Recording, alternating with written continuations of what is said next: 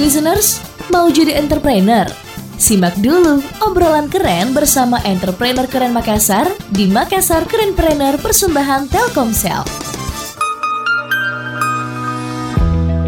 Di Radio Makassar 96 FM 100% musik Indonesia. Tirza Ivana nemenin Anda lagi listeners di Makassar Keren Planner Biar kita makin semangat untuk menjadi entrepreneur mudah ya nggak sih? Kalau saya ya pribadi kadang tuh pengen banget ya listeners jadi seorang pengusaha gitu kan. Cuman takut banget untuk memulai.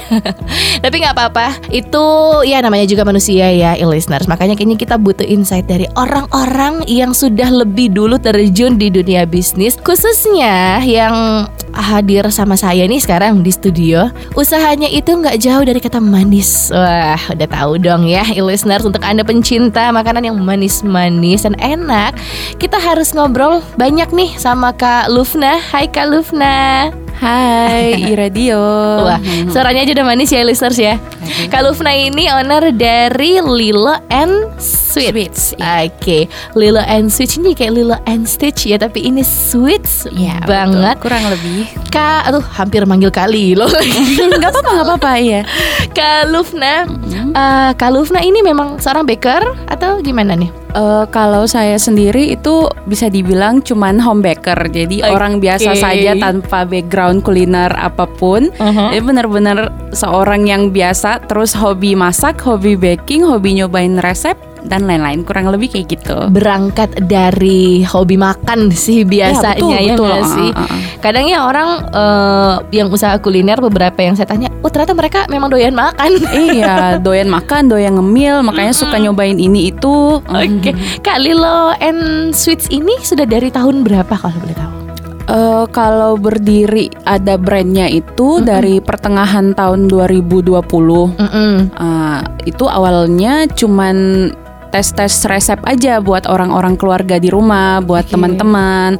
Eh cobain. Eh, sedangkan produk saya yang kayak soft cookies ya. Kalau Lilo dan Sweets itu dia eh, fokusnya soft cookies. Eh, tahun-tahun seperti itu kemarin kurang lebih belum banyak Iya. yang jualan di sini. Jadi akhirnya saya coba-coba tes resep sendiri. Tahu-tahu eh, apa update-update sedikit. Eh ternyata banyak yang mau cobain. Oh, Jadi gitu. awalnya iseng-iseng yang dijemput gitu loh. Nah berarti ini eh, dicoba dulu ke keluarga, terus ke teman-teman, banyak yang suka, banyak yang suruh jualan. itu iya, berarti. banyak yang suruh jualan, banyak yang suruh buka PO. gitu. Oke, itu pandemi ya kalau nggak salah. Iya, Pertengahan iya, iya. 2020. Pertengahan 2020. uh-uh. Tantangannya apa sih waktu itu? Eh, eh, ragu nggak sih Kak Lufna pas Iya, awal? sangat ragu. Karena kan ini ceritanya cuman ya udah mau bikin cemilan aja gitu buat teman-teman, buat orang dekat. Tapi kok aduh banyak nih yang minta PO itu waktu awal-awal banyak yang minta PO gimana? Apakah langsung dibuatin dengan eh, percaya diri penuh atau masih tarik ulur waktu itu? ya waktu itu gimana ada enggaknya eh, orderan tetap ya udah buat aja gitu loh buat konsumsi sendiri apalagi waktu pertengahan 2020 itu waktu pandemi ekonomi kan Ya. bablas eh, turun daya beli kurang gitu tapi mungkin di tengah eh, kesedihan waktu pandemi itu orang butuh yang manis-manis Setuju. Orang butuh yang manis-manis buat membangkitkan mood gitu kan. Jadinya ada-ada aja gitu tiap hari sedikit sedikit sedikit tapi tetap ada. Jadi Akhir- tiap hari baking Oh, tiap dengan hari. oven kecil di rumah yang awalnya itu cuman bisa naik 4 biji. Oh iya. Iya. Iya karena kalau soft cookies kan agak besar ya Iya, ukurannya. iya, iya, bukan kayak kue kering Bukan, yang kayak ah, ah, ah. kue biasa di toples gitu. Nah, dia itu Betul. agak gemuk. Betul gitu. betul. Ah. Dalamnya itu biasanya aduh yang lumer gitu isinya. Iya, sih? Saya jadi kebayang ya ampun. Kak, eh, kakak seorang home baker memang udah lama banget hobi masak ya. Kalau hobi masak iya, Eh, se- soalnya saya juga ada jualan yang lain itu. Oh, gitu. Iya, yang catering nasi ayam. Gitu. Tapi itu sebelum Lilo and Sweets. Iya, jadi Oh. kayak big sister brandnya si Lilo and Sweets gitu. Uh-uh. Oke, padahal jarang-jarang lah ya orang bisa masak terus bisa baking juga itu agak langka menurut saya ya listeners. Karena saya kadang bisa masak ya, tapi kalau disuruh baking ampun saya itu nggak tahu sama sekali. Kak tantangan terbesarnya pas bikin brand Lilo and Sweets ini apa sih waktu itu? Ada suka dukanya? Uh, kalau tantangan terbesar mungkin challenge awal itu karena kan di sini masih belum terlalu familiar hmm. dengan konsep soft cookies yes. karena biasanya cookies itu kan Uh, iya brandingnya itu kayak garing, hmm, crunchy benar. gitu, cookies gitu, kue kering orang taunya. Sedangkan produk kita ini kan soft. Hmm. Nah, dia soft cookies jadi masuk pasar awal-awal itu emang masih kurang jadi mungkin YTTA yang tahu-tahu aja dengan produk ini gitu loh. Iya tapi kita branding semenarik mungkin perbanyak foto-foto perbanyak video jadi orang bisa tahu teksturnya luar dalam uh, produknya seperti apa packagingnya dibuat uh, manis mm -hmm. manis lilo and sweet gitu. Jadi kita uh, perlahan aja buat naikin uh, uh, brandingnya gitu Ya sih karena kalau makanan manis ya, ya listeners kayak selain makanannya packaging itu juga sangat menentukan iya, ya betul. sih. Karena makanannya enak nih, tapi kalau packagingnya kurang total, kurang apa ya? Kurang sweet sih bener. Iya, bener kurang kurang cheerful uh -uh. gitu. Jadinya Makanya, kita iya ah nanti tidak manis.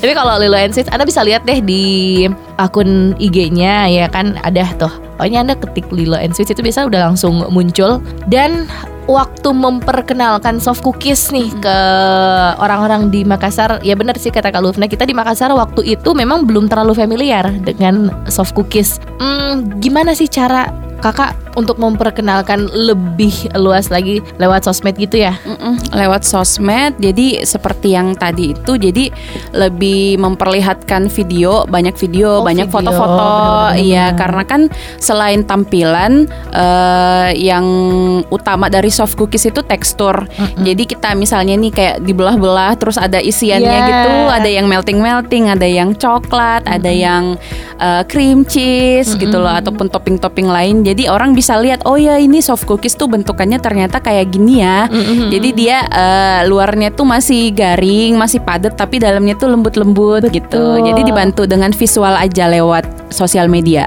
Oh biar lebih paham ya. Iya. Oh seperti ini yang soft ah, cookies. Kayak gitu bentuknya. Uh-huh. Yang ya agak besar loh listeners kadang-kadang dia hampir sama kayak roti yang ukuran kecil ya nggak sih ukurannya iya lebih berat malah lebih berat. jadi paling kecil itu 50 gram paling hmm. besar ada yang sampai 125 gram wow. jadi gemoy-gemoy dia emang nah, makan satu udah kenyang iya kenyang um, Kak Lufna namanya baking ya mm -mm. pasti kan ada kadang-kadang orang kalau masak gitu kadang ada gagalnya hmm. entah mungkin nggak jadi kuenya hmm. pernah nggak sih ngalamin yang kayak gitu tapi sudah aduh orang yang ngantri ini yang nunggu orderan udah ada nih malah gagal lagi bikin kuenya tuh hmm, jadi tentu saja seperti yang lain-lain. Mungkin waktu tes resep uh, sebelum sampai sekarang ada resep yang paten udah ada produk yang benar-benar jadi itu dulu banyak sekali air mata darah keringat yang betul-betul waktu kita coba tes resep banyak sekali gagalnya dari coklatnya yang nggak mau yang meleleh-meleleh. iya ada butter yang rusak hmm. ada yang cookies yang gosong karena oven kita dulu itu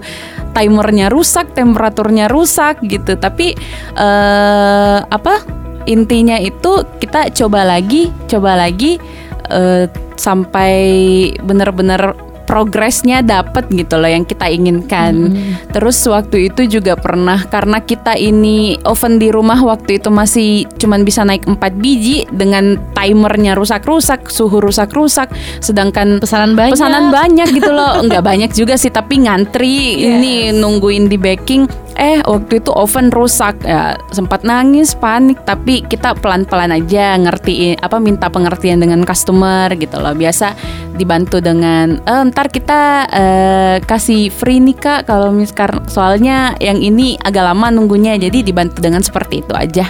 Komunikasi dengan customer itu kita jaga juga. Penting ya ah penting banget. Yang bikin Kak Lufna akhirnya bertahan walaupun sudah melewati air mata mm -hmm. seperti itu. Mm -hmm. wah kalau oven timernya rusak itu lumayan ngeri sih ya iya, kan? nguras. Banyak yang gosong banyak ah, yang under. Mana bahan-bahan mahal pula. Iya bahan-bahan mahal pula. Yang bikin Kak Lufna akhirnya tetap bertahan. Nggak pokoknya saya harus tetap menjalankan brand ini. Apa sih Kak? Yang paling utama itu feedback dari customer ya yang hari-hari kalau misalnya dapat uh, review atau testi ini kayak kak ini enak banget terima kasih udah buat cookies kayak gini atau packagingnya lucu sekali kak ini cocok buat uh, kado ini mama saya suka ini kerabat saya suka gitu. Itu hari-hari bener-bener jadi kayak jadi semangat iya ya, semangat bener -bener. sekali buat kita tuh. Jadi ada nggak ada orderan sepi rame konsisten aja tetap buka. Mm-mm. Perjalanan bisnis ya Kak Lufna ya, walaupun ini sudah tahun ke masuk tahun ketiga. Tiga nggak mm. berasa ya, lumayan iya. kita agak lama juga terjebak pandemi. nah, uh, ke depannya apakah di Lilo and Sweets ini kira-kira Kak Lufna mau membuat sesuatu yang baru lagi atau gimana nih? Iya, ke depannya bakal apa punya rencana bikin produk-produk sweets yang lain selain soft cookies kita mungkin bakal merambah produk lain seperti brownies, cakes gitu. Selama ini kan uh, apalagi Lilo dan Sweets itu masih pre-order ya rata-rata. Jadi kita harapannya ke depan ini udah ada mini cafe yang bisa display ah. cookies gitu loh. Jadi bisa datang makan makan-makan cantik cookies gitu loh uh, dengan produk-produk lain yang manis-manis juga gitu. Bisa diposting lah di Instagram. Ya, Biasanya kalau jualan dessert-dessert kayak gitu ya pasti tempatnya lucu. Mm. Tapi ngomong-ngomong nih kak ya, um, ada nggak sih uh, kehidupan dari seorang baker fun fact lah mungkin ya yang orang lain di luar tuh nggak tahu yang mungkin kita pikirnya ah kan cuma masak, cuma ngaduk-ngaduk. Ada nggak sih kehidupan lain yang kita nggak tahu dari seorang baker? Dari seorang baker pemula tanpa background seperti background kuliner seperti saya ini. Home baker ya? Ya home baker. Paling utama itu hari-hari lihat inspirasi dari bisnis uh, usaha-usaha orang baik di luar negeri ataupun lokal uh, belajar-belajar uh, tentang produk nyobain sendiri ini tekniknya gimana? Soalnya nggak ada background profesional gitu kan tapi belajar belajar belajar uh, ini itu cara baking tentang bahan kurang lebih seperti itu. Jadi bisa dibilang dari buka mata sampai tutup mata itu kalau uh, seorang uh, bisa dibilang pengusaha pasti mikirinnya tentang uh, usahanya aja gitu loh. Hmm. Uh, jadi yang lain tuh ya udah menyempatkan diri untuk uh, olahraga, tetap uh, apa ngumpul sama teman-teman sesekali. Tapi yang paling utama sih uh, tentang inovasi produk gitu loh, biar brandnya tetap bisa jalan dan tetap bertahan. Harus, hmm. harus ikut zaman. Inovasi ya, iya inovasi. Hmm apalagi kan kita sebagai customer ya saya juga sebagai customer karena kita banyak banget maunya iya ya kan? uh, mau, mau cobain ini uh, uh, itu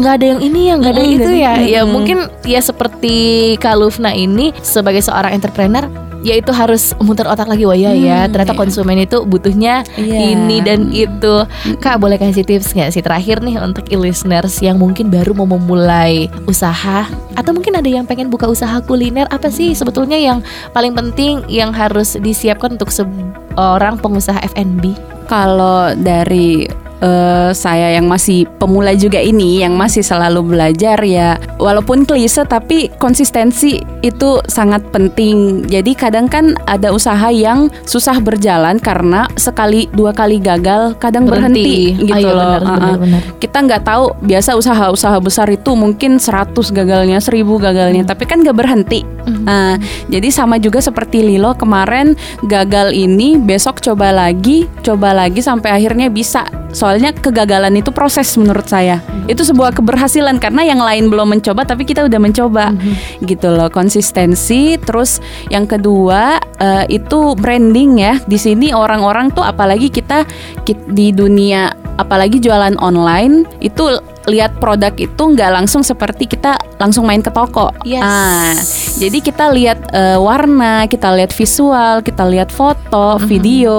Jadi mungkin bisa di uh, maksudnya di banyak permain yang bagus-bagus dengan branding di media sosial, mm. terutama foto, video itu menyokong banget buat uh, produk makanan dan minuman ya. Mm -hmm. Soalnya orang itu belanja dengan mata dulu. Betul. Ah. Nah, kita kan yang hobi ngemil ini sering lapar mata. iya, sering lapar mata. Lihat ih yang bikin ngiler ini hmm. nih ya, gitu. Lihat coklat meleleh dikit aja udah ya udah pesan deh pesan deh. Iya, sama yang terakhir mungkin uh, membangun hubungan dengan customer ya. Uh, Jadi bener. bukan bukan melulu kita hard selling gitu. Ayo beli jualan saya gitu loh tanpa memperhatikan hubungan dengan customer. Soalnya banyak uh, pembeli tuh yang istilahnya tuh repeat buyer. Yes. Ya, jadi kebanyakan itu yang udah nyobain, coba lagi, beli lagi gitu. Oke, apalagi kalau misalnya kita ngasih pelayanan yang bagus ya yeah, ke mereka. Uh -uh. Betul sih. Kita bakal repeat order, e-listeners malah kadang nggak pengen order, ih baik banget ya yang jual. Hmm. Oke, terima kasih banyak Kak Lufna, sekali lagi terima kasih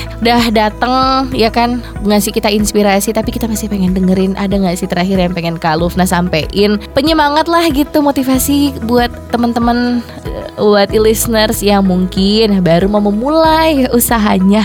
Uh, buat teman-teman. Jangan pernah kalau misalnya udah punya uh, konsep atau mau buka usaha tapi banyak ragu-ragunya nih bagusnya itu langsung dimulai aja dulu. Jadi kadang kebanyakan teori takut ini takut itu tapi kalau udah dijalanin pasti bakal langsung belajar gitu loh. Oh jadi kurangnya ini uh, lebihnya ini boleh learning by doing okay, gitu jadi bener. ketahuan uh, saya butuhnya ini saya butuhnya itu dan tetap semangat uh, lanjut terus semangat uh, jangan pernah jangan pernah putus asa gitu loh. Walaupun gagalnya banyak tapi itu udah progres yang bagus banget kalau udah mulai gitu. Betul hmm. terima kasih kak. Eh tapi ngomong-ngomong nih listeners anda kalau mau lihat di sosial medianya saya mengajakin nih anda ya.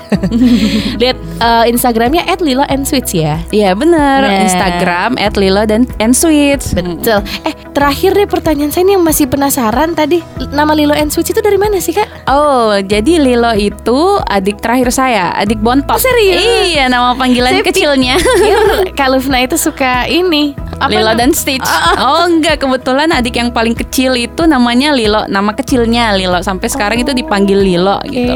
Sweets ya karena jualannya manis-manis. Iya, jualannya manis-manis sama adik Lilonya juga manis gitu.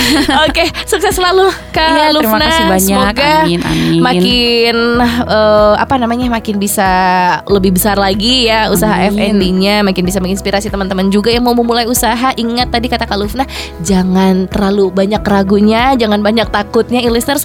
Mulai aja dulu biar ya seenggaknya keberhasilan yang didapat sama Kak Lufna sekarang itu bisa jadi contoh ya untuk kita yang mau memulai usaha kita nanti. Nah, kita masih bakal ngobrol nanti ya sama entrepreneur-entrepreneur lain yang akan ngasih kita insight yang bagus pastinya e-listeners yang akan menginspirasi kita di Makassar Keren Planner makanya dengerin terus Makassar Keren Planner by Telkomsel hanya di 96 FM iRadio Makassar. Bye bye. Terima kasih telah menyimak Makassar Planner yang dipersembahkan oleh Telkomsel.